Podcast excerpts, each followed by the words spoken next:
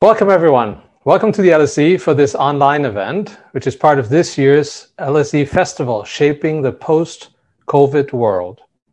A week of virtual events that are free and open to all, taking place this week until Saturday, 6th of March.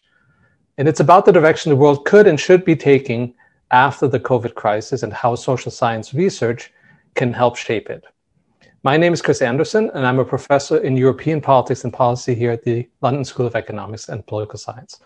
This year, the festival is adapting to the, the new normal, the next normal, some kind of a normal, uh, with all events being held online and streamed via Zoom and the Festival Hub, which is the online home of the LSE Festival.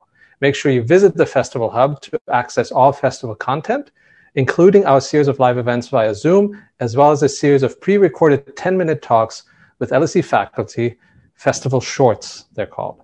The full program can be found at lse.ac.uk forward slash festival.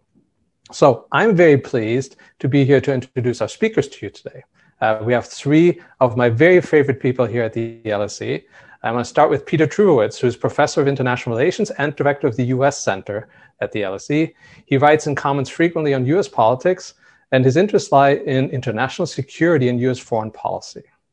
Then we have Sarah Hobolt, who's the Sutherland Chair in European Institutions and professor in the Department of Government. She is co author, among other things, of a new book called Political Entrepreneurs The Rise of Challenger Parties in Europe. And her interests lie in elections, public opinion, and EU politics. And last but never least is Florian Foos, who is assistant professor in political behavior, also in the Department of Government, who studies partisan election campaigns with interest in opinion change, political activism, and electoral mobilization. Tonight, the panel will be discussing political polarization within different contexts over the course of the coronavirus pandemic. Now, for those of you who are Twitter users in the audience, please feel free to make use of the hashtag. Today's event's hashtag is uh, hashtag LSE Festival. It's very simple, LSE Festival. Uh, this online event is being recorded, just so you know, and will hopefully be made available as a podcast subject to no technical difficulties, which we of course know never arise during this world that we, the Zoom land that we inhabit in any case. I'll soon hand over to each of our speakers, and then as usual, there will be a chance for you, the audience, to put your questions to the panel. To submit your questions, please use the Q&A feature at the bottom of your screen. Questions will be submitted to myself, and I will then pose as many as possible to the speakers in the time that we have. Please let us know your name and affiliation. We're particularly keen to hear from our students, alumni, and incoming students, of course, so please let us know who you are. The title of our session is How the Pandemic Polarized Us. Now, one question I would ask off the bat is Has the pandemic polarized us? But for now, I will be quiet and I will hand it over to Professor Peter Trubowitz, who will be telling us about polarization in the United States. Go for it, Peter. Great. Thanks, Chris. Uh, it's good to be with you and everyone else on the platform uh, this evening. So, um, my charge is to um, briefly discuss how the pandemic has um, changed American political life.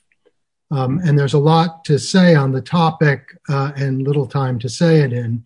But in the hopes of sparking some discussion, let me make three points. Um, one having to do with the pandemic's uh, effect on the partisan divide in the United States.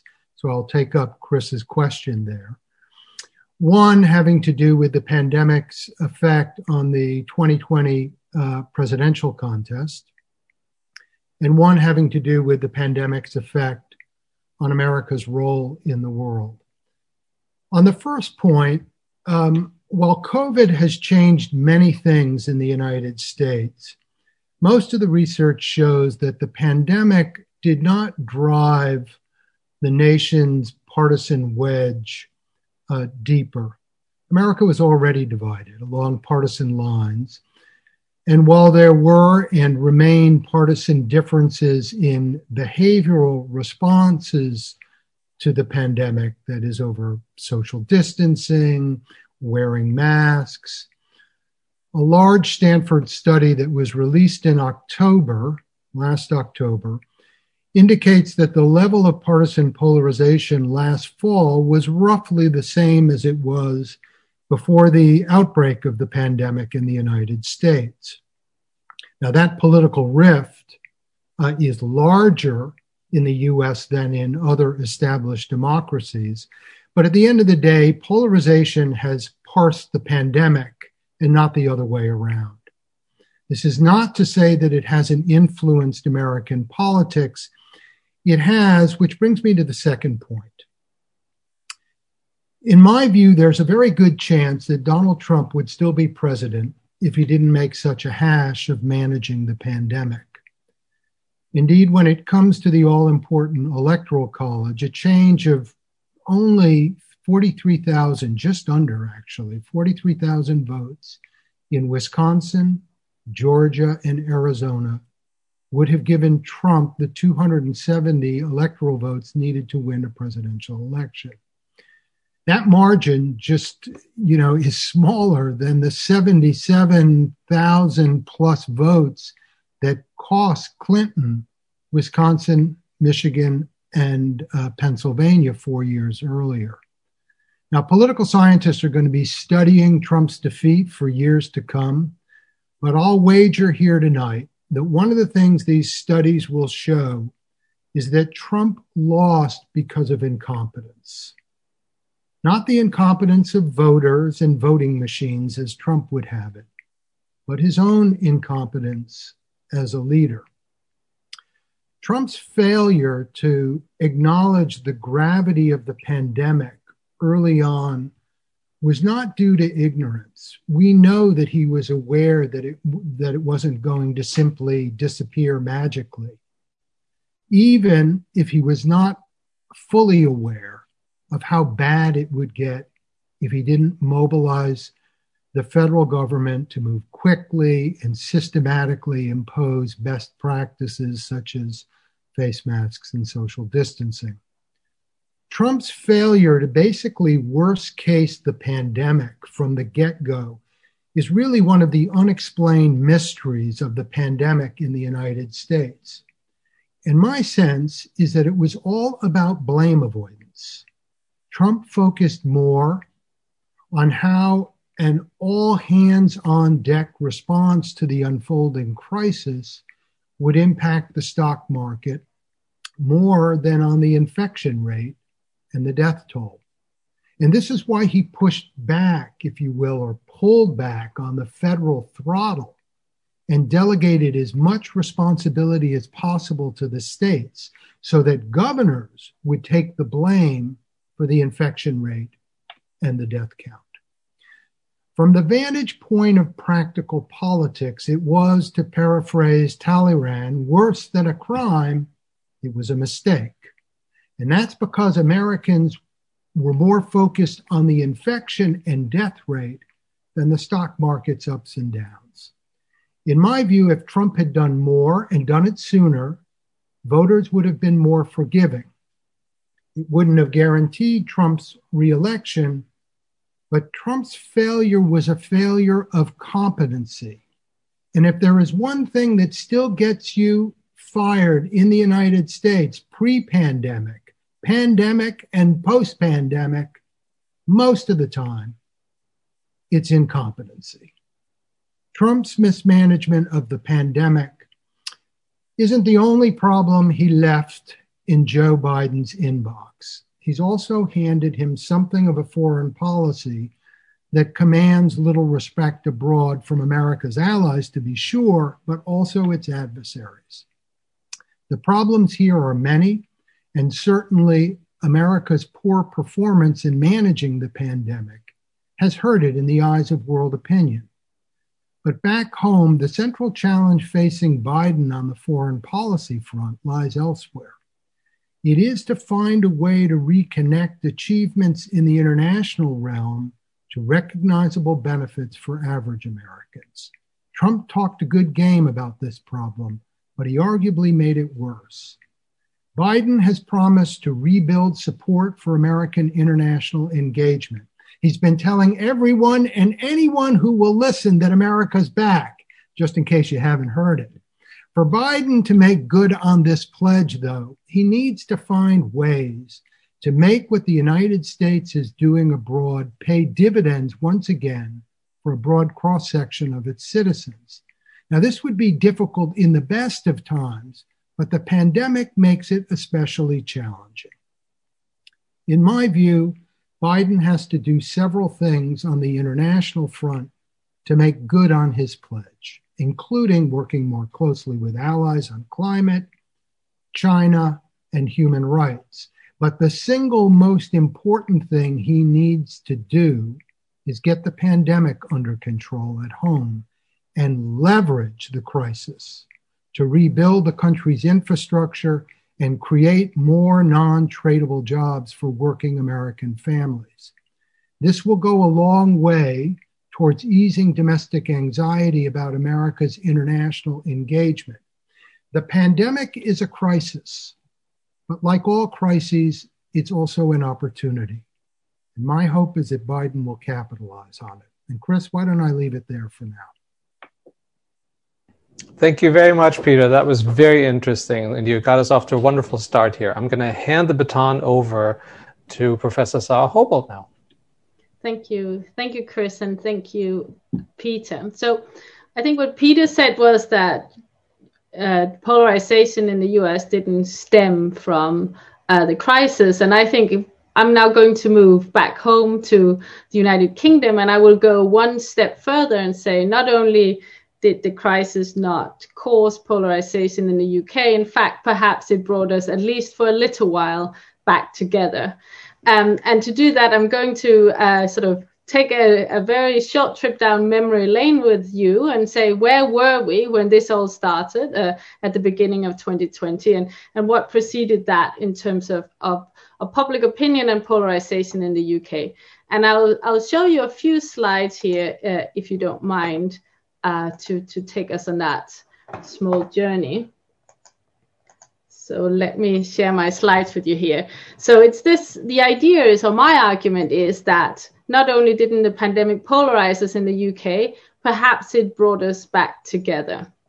And what did it bring us back together from? Well, I'm sure you can all remember that when the pandemic hit these shores in early 2020, the British public had just, the Britain, the United Kingdom had just left, formally left the European Union, but it was not an issue that in any way was settled or over.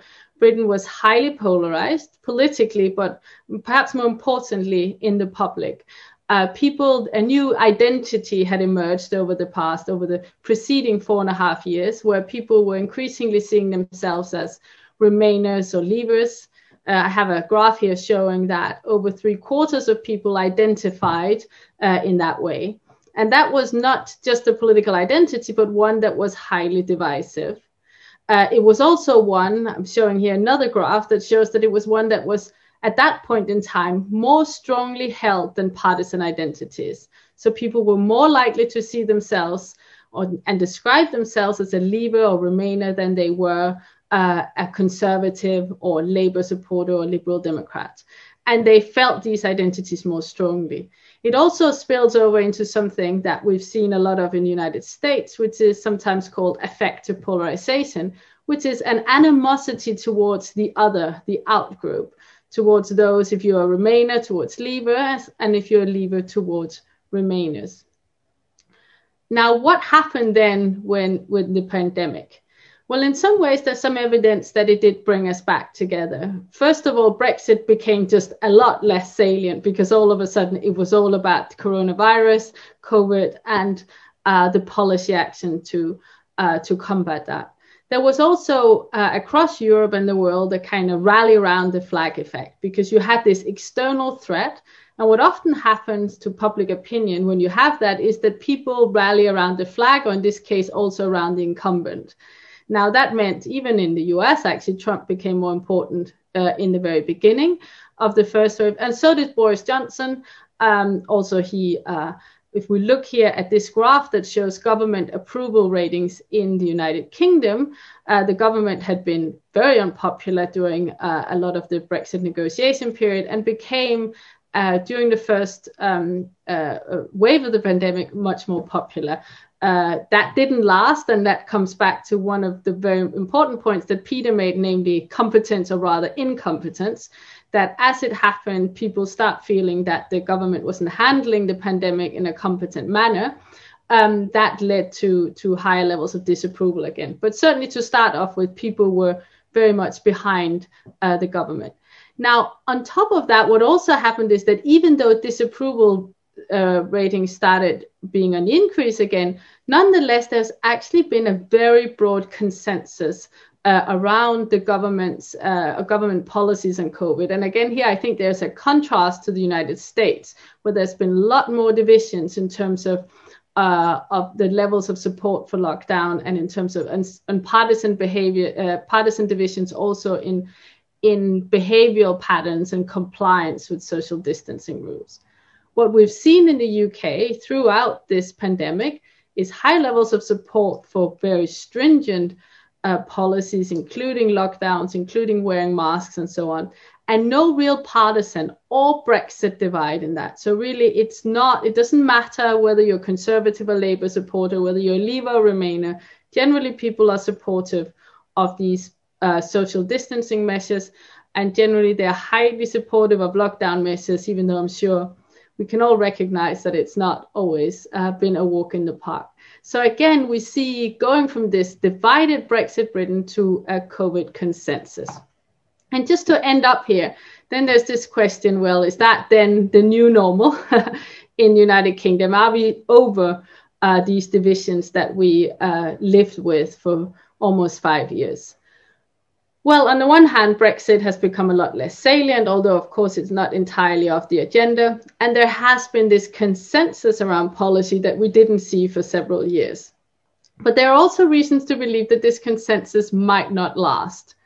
First of all, what we are going to be facing in the next few years, I mean, none of us know for sure, but certainly is uh, an economic downturn and very likely rising unemployment as some of the government measures that are now in place are being um, are being uh, are no longer in place, and also the difficult choices that we will see around the budget in terms of taxation and so on. So we might not have the Brexit divide, but we are likely to have an increasing economic divide.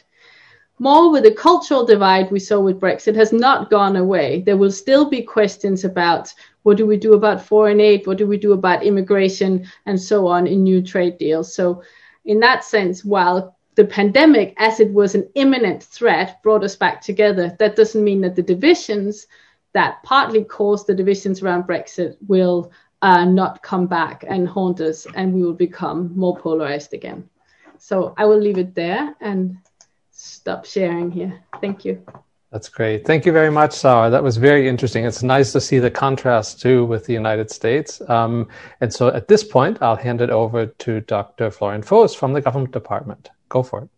Thanks a lot, Chris, and uh, thanks for having me. Um, on the one hand, I, I would say I, I agree actually with with Sarah Hobolt on on her point that you know overall the big majority of people does support social distancing measures. You know supports at least in this country the vaccination program, and uh, so we have seen a certain you know extent of consensus really on important questions of public policy. Economic policy would be would be another one. The support for basically, uh, you know, basically measures to sustain uh, sustain businesses. Also, the furlough scheme, for instance.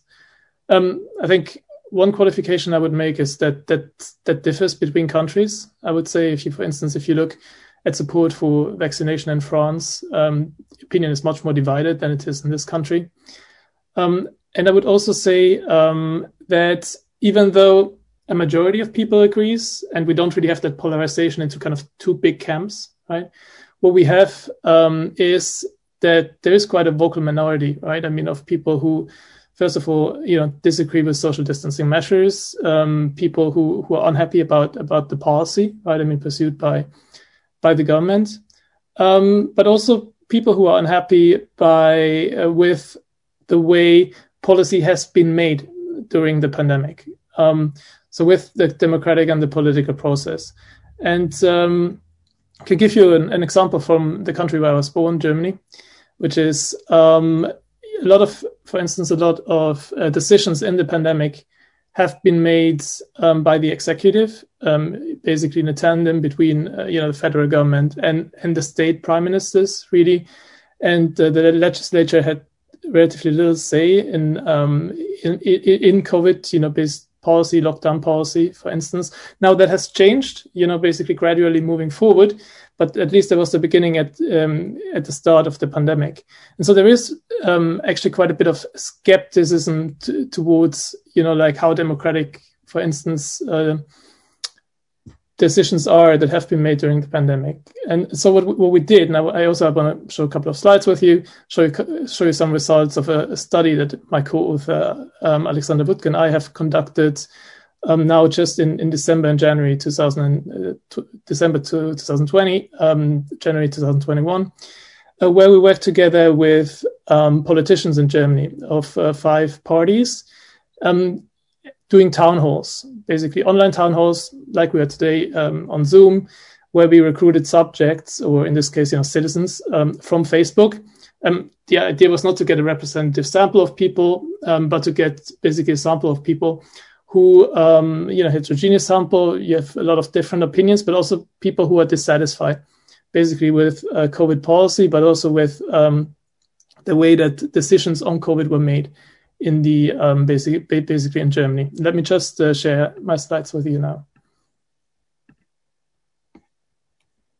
And so the idea here was that uh, we ran two different types of town halls together, collaborating with politicians and representatives. The first type of town hall was um, politicians just went about um, the town hall in the way they they liked. Uh, they would take questions on on COVID based policy and interact with uh, citizens attending the town hall. The second time of town hall that politicians ran uh, was based really on democratic processes, and there they emphasized that um, not everything had gone well in the pandemic. And, and at first, for instance, there was too much of a focus on basically executive decision making, but that basically, you know, politicians were working through that, and that you know, basically decision patterns had improved over the pandemic. Um, you know, independent courts had, had assured that um, mistakes that were made were corrected, and and basically that you know democracy, while it's not perfect, actually um, did lead to you know in the end relatively good outcomes.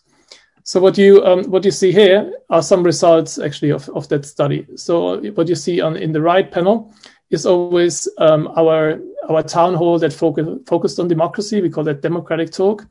And uh, on the left, you see the town hall, which we call the control town hall, where you know, like in, citizens just interacted with politicians. Um, the outcome here on the y-axis is support for COVID-based restrictions, social distancing distancing measures.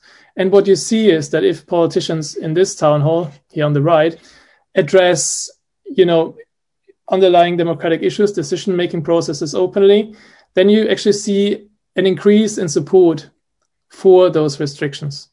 Yeah, so what, do we make of that? Uh, first of all, what, what's the effect size? It's about one in 10 people changing their opinion, opinions in, in, in, supporting further restrictions or f- uh, supporting for further social distancing. Um, what do we make of that? Well, some of the opposition to those measures, not all of it, right? But some of it might be based on opposition to the democratic processes by which, you know, like those, or by some of the processes by which those decisions have been arrived at. Um, this is uh, trust in government. Again, the same patterns. Basically, people who attended the town hall were politicians, and I should say this weren't only government politicians as well. It was half of them were basically representing governing parties. The other half were representing opposition parties. Um, but when citizens attended those town halls that addressed democratic processes during the pandemic, trust in government went up. Trust in the government's uh, COVID policy and handling of the COVID pandemic. And finally, this is satisfaction with democracy. Again, you see an increase in satisfaction of uh, with democracy amongst those people that attended the town hall where politicians explicitly um, made, made a case for democracy while acknowledging some of the uh, you know of the issues that had existed um, in the pandemic. Again, this is data from Germany. Um, it's it's a study we, we, we just basically conducted, finished last month, and um, yeah, I would look forward obviously to take any questions of that. But the, my takeaway is really that um, there is a minority basically of people who are uh, who are unsatisfied um, with policy, but also with processes, and, and not all of them are lost in that kind of sense, right? I mean, like not not not, not all people.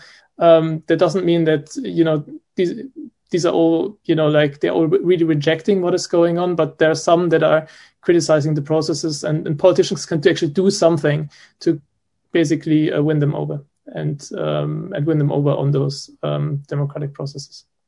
Thanks.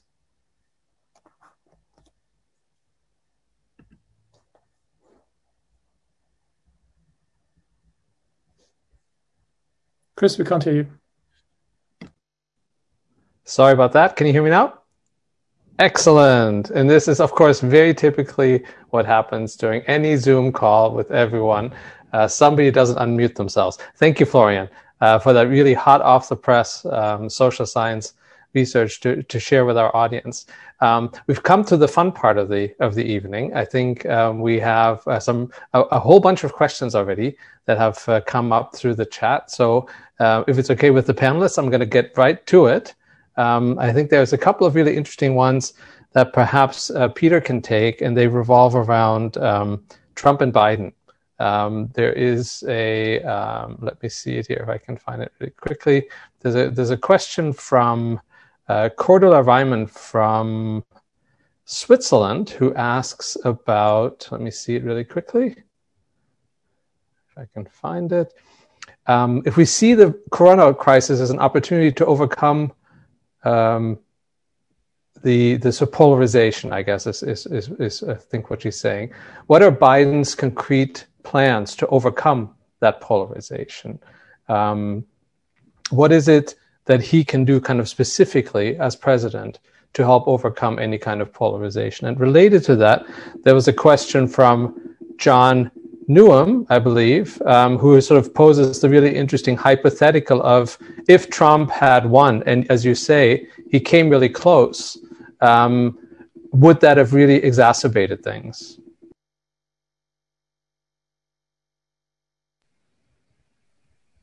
So, two very good questions, and I invite my panelists to jump in if they um, if they want to. On um, so one is the counterfactual.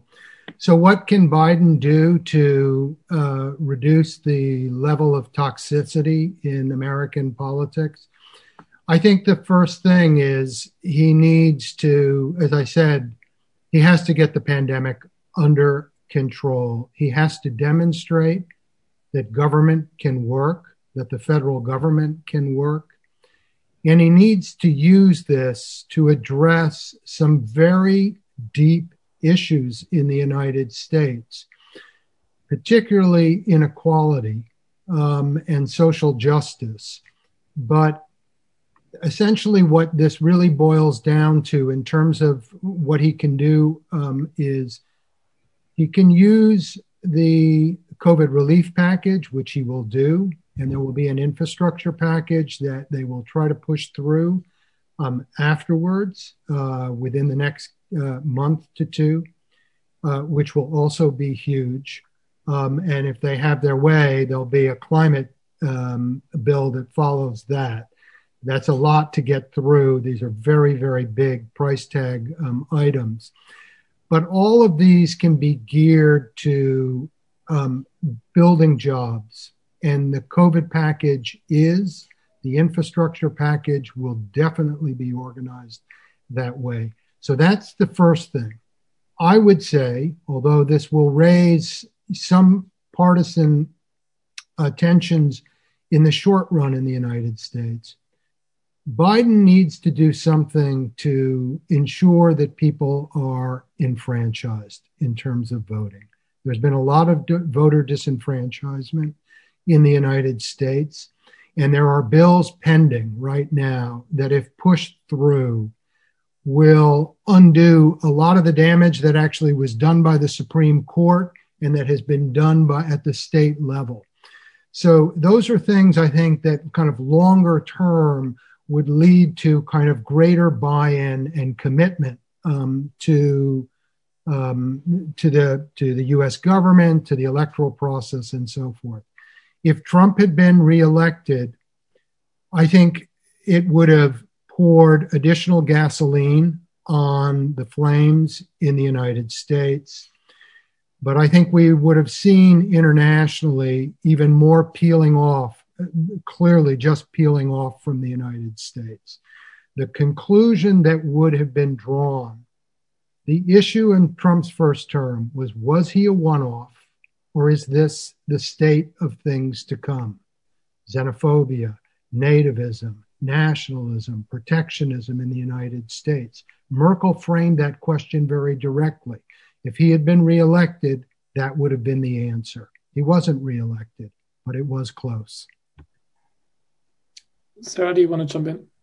If not, yes, I um, I think I want to add something to this. So maybe more generally, I think does it matter what you know what politicians say or what kind of policies they support? I, I think it does a lot, right? I think mm-hmm. one reason why we are seeing what, what Sarah Hobolt um, basically uh, outlined before, which is a relatively broad consensus, um, is because also you know political elites uh, seem to be quite united on on COVID policy and strategy. That wasn't the case in the beginning of the pandemic, mm-hmm. uh, when the government thought about going into a totally different direction, right? But now it seems to be the case that you know the Labour Party is supporting a lot of what the government is doing. I mean, even Nigel Farage, right? I mean, has said recently, um, you know, supporting the vaccination strategy of the government. So, you know, it's basically from the extreme left to to really the radical right. You you see a relative consensus on on the big kind of you know nobody's opposing the furlough. That, that, that there's a lot of cons- elite consensus and i think that that also trickles down. And that's not the case everywhere mm-hmm. in, in in all other countries. Yeah so, so you have um, obviously the united states would be a good um, a good counterpoint. Peter? I, I have a two finger on that but i, I want to wait if sarah wants to jump in. No? So just quickly on this point um, uh, to go back to that stanford study which actually reinforces what Sarah showed and what the point that Florian just made. There was a, a um, initially they tracked it um, kind of um, attitudes, um, effective attitudes over time, and what they showed was that there was originally initially a rally around the flag effect in the United States too. Um, and so, while not exactly unity, there was much less partisanship. And then post the murder of George Floyd, that dissipated. And so, you know, and partly this is a leadership issue to go to Florian's problem because Trump poured gasoline on that. And um, and so these two issues got like intertwined in a way that jacked everything back up again. I mean, it jacked the polarization up again. Thank you, Peter. I think there's there's some questions here that relate to um, the um, the healthcare system. So um, interestingly, um, there was a question from uh, Ivanka Anand, who's an MSc student in economic history, uh, who is an alumna. I apologize, um, and she asks, "What role do you think the healthcare system plays across these different countries?" In terms of the different extents to which the publics may have reacted positively or negatively uh, to the to the um, coronavirus, and then perhaps as an add-on uh, for the for for Sarah too, kind of the extent to which the success of the vaccination program in the UK may help um, assuage any kind of real tendency for for polarization to kind of reemerge very quickly. Um, what do you guys think? On, on the last point, certainly uh, I, I, didn't comment on it with the graph, but I, I, showed this graph on government approval, where there was this rally around the flag in the UK around uh, the Conservative government and Boris Johnson in the beginning. Then we had the crisis around, you know, the very high death toll, uh, issues around PPE, also issues around whether or not certain government advisors felt they were somehow above uh, you know, were we really all in this together? So there was various kind of scandals and bad news, and that comes back to this point about competence or incompetence. And of course, now what we've seen in the UK is that the government has uh, and and the NHS has been very successful uh, comparatively, and also I guess in all you know beyond all expectations i think in terms of the vaccine rollout and we are seeing that now in government approval figures now the question is so certainly that is picked up and it's sort of interesting because if we look in terms of death toll of course britain is still the worst in europe by quite far but but nonetheless people are like well at least this is this is um, the government and the, uh, the conservative party is still um, uh, is now quite far ahead, or certainly ahead consistently in the polls, which does make me sort of think back to this point that Peter made. Oh, if Trump had, you know, there's also a certain timing in this that when you know there is a, a, the memory in terms of competence that down the line what will the government be rewarded and punished for there's a long time until the next election in the uk and what will maybe be the big question there is not about vaccinations or about death toll, but maybe about the economic recovery. And that then goes to this question of will the vaccination strategy be the one that polarizes or brings it back together? I mean, I think the very big question that is so hard for us to answer is, is how is this economic recovery going to uh, going to shape out and also how is it going to be affecting people differently we already see deep inequalities in covid in terms of who is more just in terms of morbidities but also in terms of who professionals like us who can work from home versus people who lose their jobs or who are more exposed in their day-to-day lives. So there's inequalities there but there will also be inequalities as we come out of this pandemic. And how the government responds to that i think would be really crucial in terms of whether or not this is going to be polarizing long term or whether it's going to be a sort of post second war world a second world war moment where there's a where there was a re a building of the welfare state is there going to be that kind of rebuilding as a nation we're all in it together, or is there going to be just exacerbating the deep inequalities that already exist in, in the United Kingdom? Yeah, if I come in on the can come in on the question of uh, what if the type of healthcare system matters. Um, I I think it's it's it's not really straightforward. I think at the beginning, it was I think less the type, but more like the resources that the healthcare system had and the capacity it had. Right, I mean, like whether it had been funded adequately um, over the past couple of years. Um, so I think once COVID ha- hit, you know, it became relatively clear, you know, like how many ICU beds there were, right? I mean, like um, how, how, how many staff there were. Also, like where one staff, for instance, were were no longer able, you know, like basically to attend because they were sick. Um, so I think it was a resource issue, and some systems are better resourced than others, and the UK system was not particularly well resourced. Um, on the other hand, now when I look towards vaccination, it's actually interesting, right? I mean, you have the UK on the one hand, highly centralized system, uh, obviously um, public system. You have the US, you know, highly decentralized private, and and they seem both to be doing relatively well when it comes to um, when it comes to vaccinations. Though I would basically mention the caveat that um, the US actually, I mean, the, the vaccination pro- program is really centrally run, right? I mean, like, so the, the federal government has had, like, you know, a huge, um, really, also, I think, you know, um, stake stake in this. So I think states have, you know, as as as nations or regions do in the UK, they they have a say on, on what's going on. Um, those are two really interesting responses. Let me just kind of pick up on um, uh, Florian's last point and, um, and maybe go back to Sarah's in, in, in the US context. Um, it is the, the vaccination program is being run centrally now. you know, I mean, one, if you go back to the counterfactual, God knows, no one doesn't really know how this would have played out. But it is in the news that broke today about um, uh, Merck uh, working with Johnson and Johnson to actually roll out the vaccine. So this is the one shot vaccine. This is like almost unprecedented to have two huge pharmaceutical companies cooperating like this. And this was basically done by the White House, has engineered this, this arrangement. Um, so you know it, it kind of i think when people see that kind of movement in the united states it it makes me think that they will think you know the healthcare system it's it's got potential it's got promise you know. Geez if it were more kind of centrally directed you know and less fragmented and decentralized maybe that would be a good thing.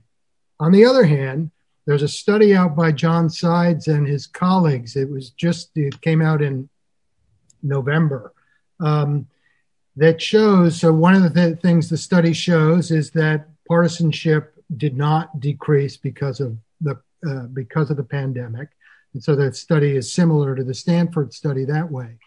But they also asked questions about attitudes towards uh, healthcare reform and whether Americans would be more amenable to an NHS, a universal care kind of system, or Medicare for all, something along those lines. And the answer is it broke down along partisan lines. So I think it's going to still be, if Biden wants to push it in that direction, it's going to be a tough slog in the United States. Can I speak about the tough slog for just a second? So, uh, underlying several of the questions that we've had, and we've had a number of really interesting questions, um, underli- underlying these uh, questions is the assumption that polarization is bad, that polarization is a kind of dysfunction. And it's a dysfunction that prevents maybe swift, efficient decision making, consensual decision making, and the ability to react to a pandemic in, in, in a way that a democratic society needs to in order to overcome a threat like a pandemic. Um, and so um, Ariadne Schulz asks um, sort of what will be the impact of polarization to the extent that it exists on recovery, uh, sort of the ability to recover economically um, going forward. And related to that, I wanted to ask a question from Han-Lin Lee, who's an LSE undergraduate who asks about differences between democratic and undemocratic or less democratic country. And specifically, um, they refer to China and the ability to exert control in the face of a pandemic threat. Um, I think uh, most of us on the panel will say we like living in a democracy. But with living in a democracy, perhaps comes this risk of, of disagreement that we act out openly. And does that get in the way? Um, what do you guys think about that? Who wants to take that one? Sarah. Well, I mean, I'm really interested in this uh, this question of, of polarization, and as, as social scientists, I guess we normally sort of like to define our terms and all these things, and and of course, um, you know, I think that the kind of polarization that we've talked about, eh, we can can be damaging. But polarization in terms of in living in a democracy and having a range of choice can also be a very good thing. The fact that you can go to the ballot box and you don't just have one party or two parties that say the same thing. And that's ultimately, and that leads to, to the question, it's ultimately also about accountability.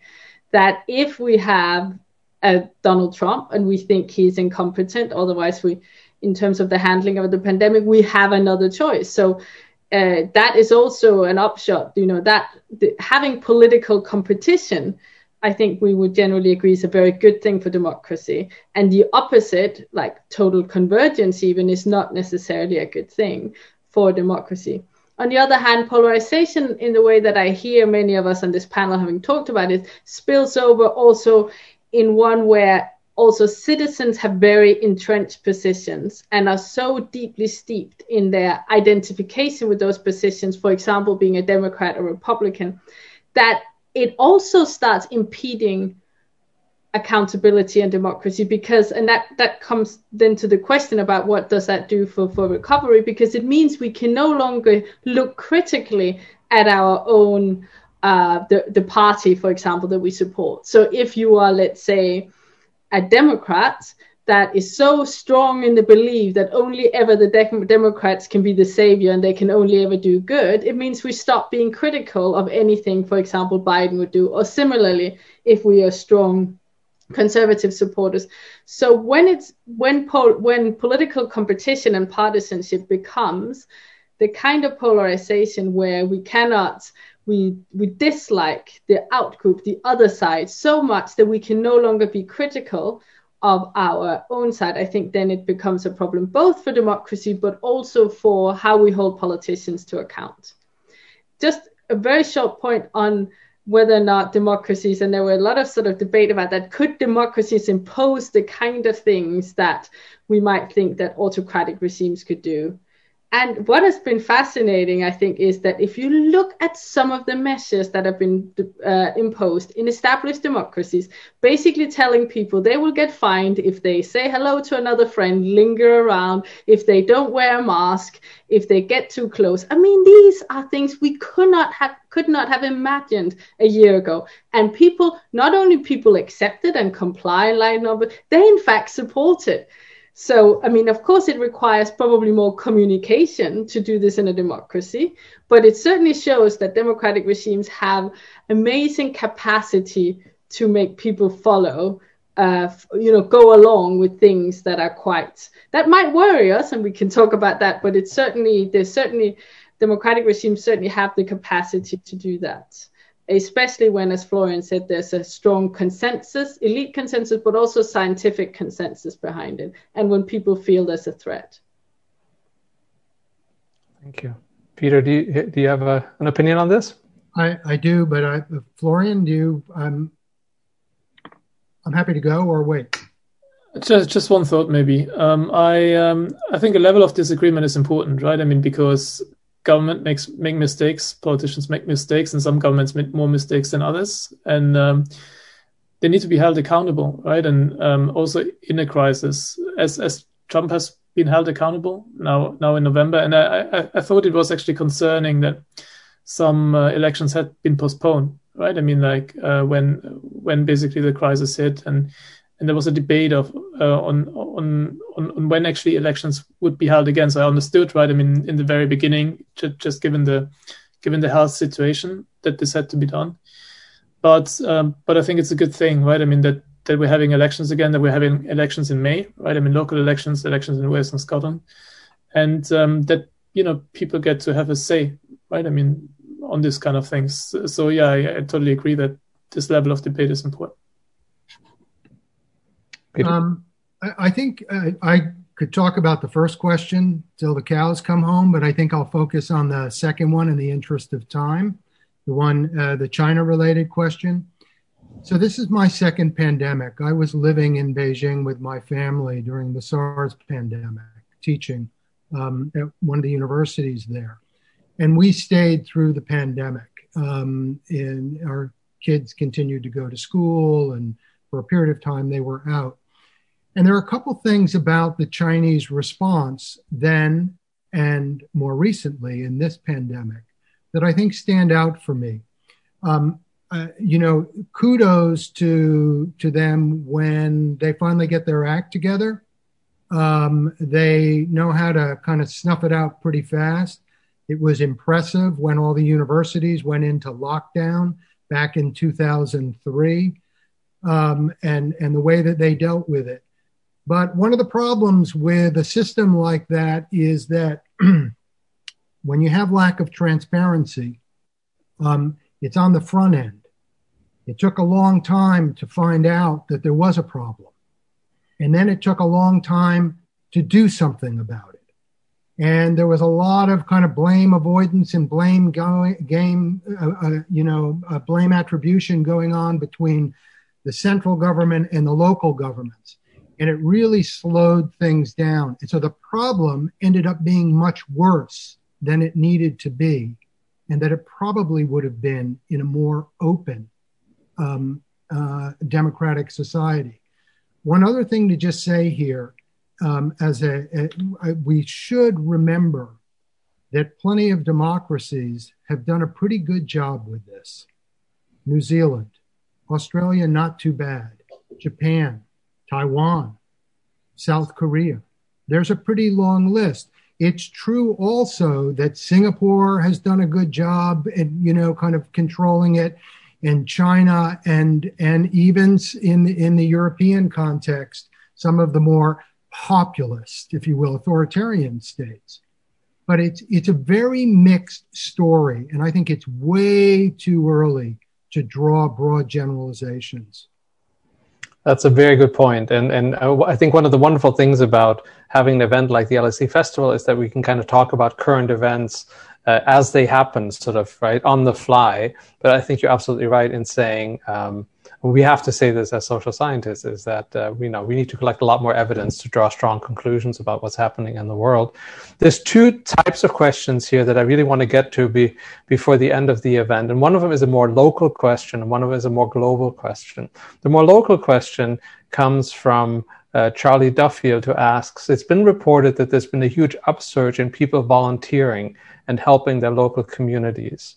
Um, what is the psychological reason or motivation for this? And do you think this will continue or will it just go away and subside when the pandemic subsides? Um, what do our experts think about that? And then I have a global question to follow up on that. I think this one goes to Florian immediately. I said, I, when I saw that question, I thought, I want to hear what Florian has to say about this. Yeah. Thanks, Got Chris. Florian written all over it. yes.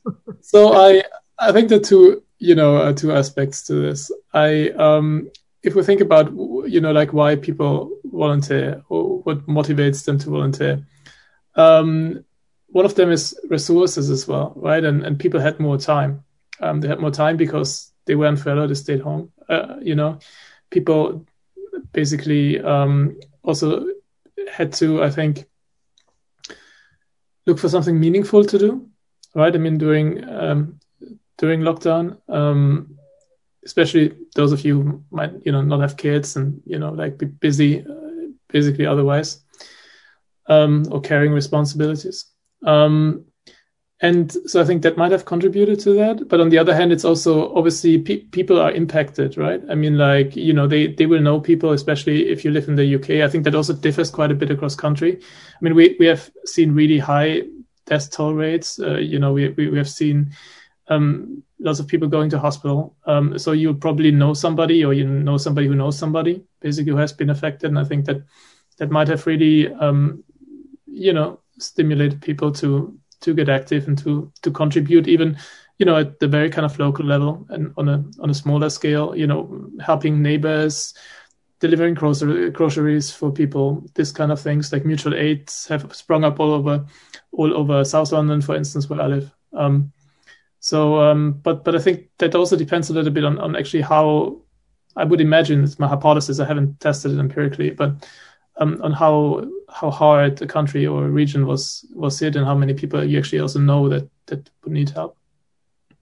So that there's two aspects to time on the one hand, and then basically the motivation coming from like being impacted or knowing people who are impacted. But let me follow up on it. Do you think it's going to go away as as things get better, as the economy recovers, as inequalities perhaps uh, among people who are ill and not so ill or affected by the pandemic and not affected by the pandemic, for instance, with regard to having children in school and so on. If once that kind of peters out, uh, will we see these mutual aid societies that you describe seeing in South London? Will that just poof disappear?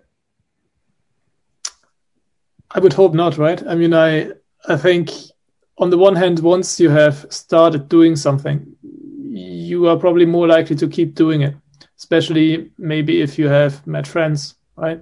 Or now you know your neighbors. I I'm actually kind of came to get to know more of my neighbors just locally, right? I mean, uh, even though we weren't able to kind of mix, but you know, you just walk by, or um, there's a WhatsApp group now where I live, basically in the house. Um, so I think these kind of things like personal connections sustain volunteering. Um, and you know, once you you have tried it, I think there's also a threshold right of entry. So often people were too busy, or you know they thought they were too busy to do this kind of things. But once you have tried it, maybe you like it, right, and you continue doing that. So I think some of it will go away because people will, you know, people's life will change and they will normalize to some extent. But I think not all of it.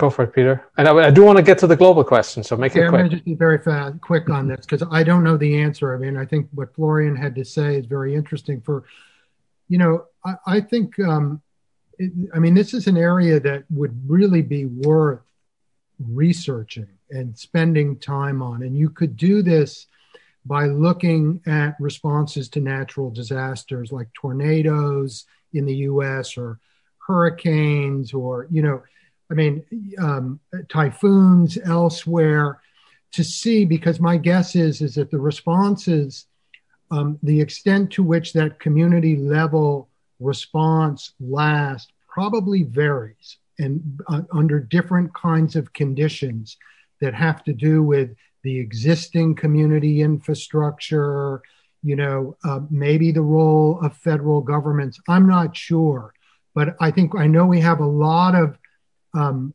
uh, government BSc students on here. This would be a really interesting thing to do re- do a, a, a, dissertation on um, to research it. Um, I think. Yeah, I think I couldn't agree more. Um, and also, it's a great idea, right? I mean, like looking at, I mean, the, the pandemic still is to some extent extraordinary because of just just the time it lasted, right? It's still lasting. Mm. Um, so, so, a lot of this, uh, and everybody is kind of impacted, right? Mm. I mean, by by that, it's not localized in that sense. Um, but then, yeah, I mean, um, there have been, I think, think about Katrina, right? I mean, in the in the United States, for instance, and um, and those communities, uh, basically St. Louis and uh, no, sorry, um, St. Orleans, uh, Orleans, that has that have been impacted there. Um, I would would imagine that. I mean, it's definitely testable whether there have been, you know, volunteering has sprung up and it has been sustained um, into the future.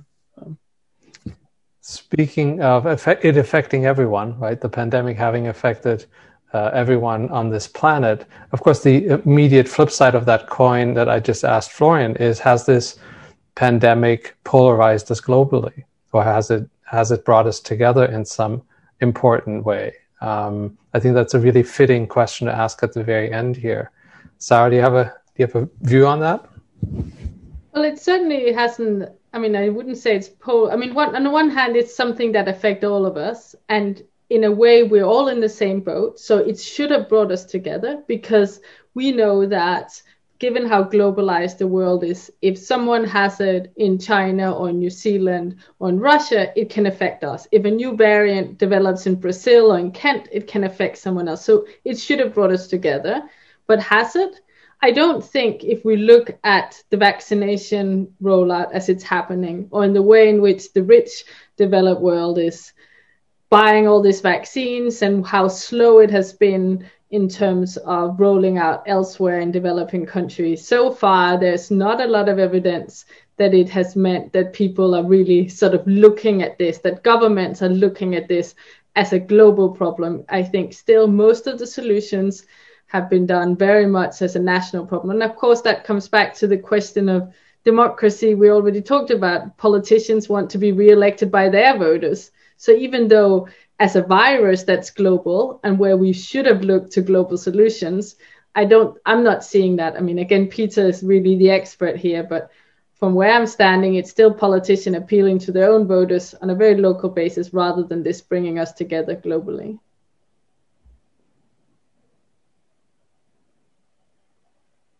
Peter, what do you think? Um, I, will give, I'll give you the last word on this.